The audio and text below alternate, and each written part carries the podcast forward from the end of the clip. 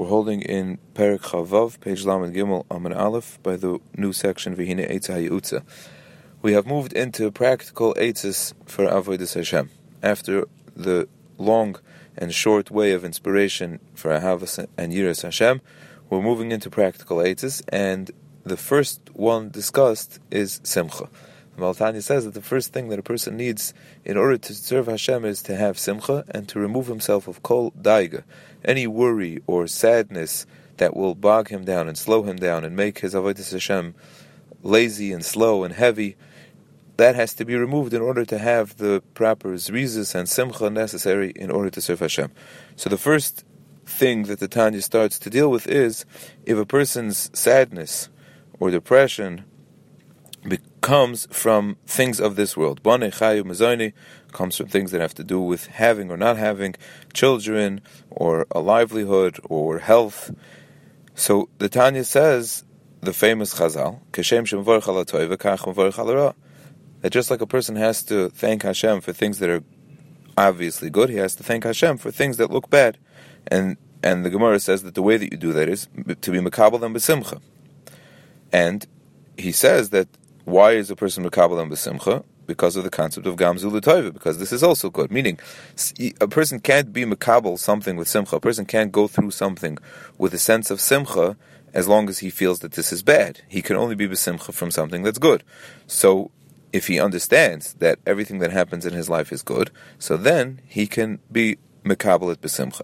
So now the Tanya goes into an in-depth understanding of why is this good means how could a person go through a certain amount of lack or chalila even suffering and say that this is in effect good? What is the understanding of that? Of course, he could just say that whatever Hashem does is good, but the Tanya gives us an understanding, and he says that there are two parts to Hashem's name.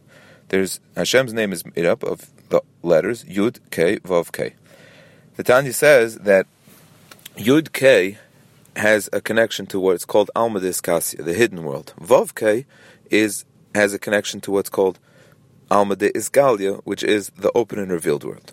So, of course, this has many, many understandings and many explanations. But for our context, open and revealed would mean as simply as something that we can understand or something that we can't understand. And therefore, the Yud K would be a relationship to Hashem, a hanhoga from Hashem, a behavior from Hashem, that is something that's out of our realm of understanding. So to us, it's hidden. So therefore, it's called Alma Diskasi. It's called from the hidden world. And Alma de Isgalia, which would mean the Vavke, would be things that we can understand, which would mean things that are openly good for us, because we understand that everything that comes from Hashem is good. So therefore, what we openly understand is good has a connection to Alma Disgalia. It's revealed. And what's hidden from us means what the goodness is hidden from us, that has a connection to Alma Diskasya, from the hidden world. Meaning, everything that comes from Hashem is good, some of it is revealed good, and some of it's hidden good. Now, we know that in the order of Hashem's name, the Yud K is of a higher madrega than the Vav K. Means the hidden world is a higher level than the revealed world. And that is even why it's hidden. It's hidden because if it would be revealed, it would be impossible to come out. It wouldn't, it wouldn't be able to be properly experienced and expressed if it would come out into this world. It's too high, therefore it has to hide itself.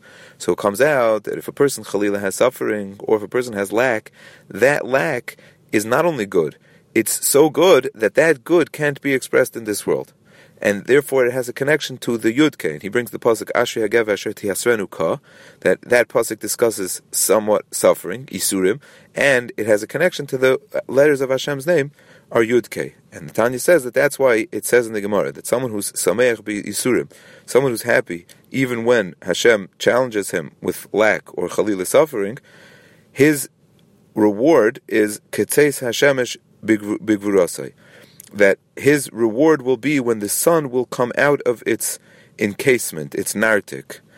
That that the sun is in Olam Haza, it's encased in a covering, and therefore we can't experience the full glory of the sun. Obviously, he means also like a spiritual um, expression that, that, that the sun is a demonstration of. But even in this world, there's a power of the sun.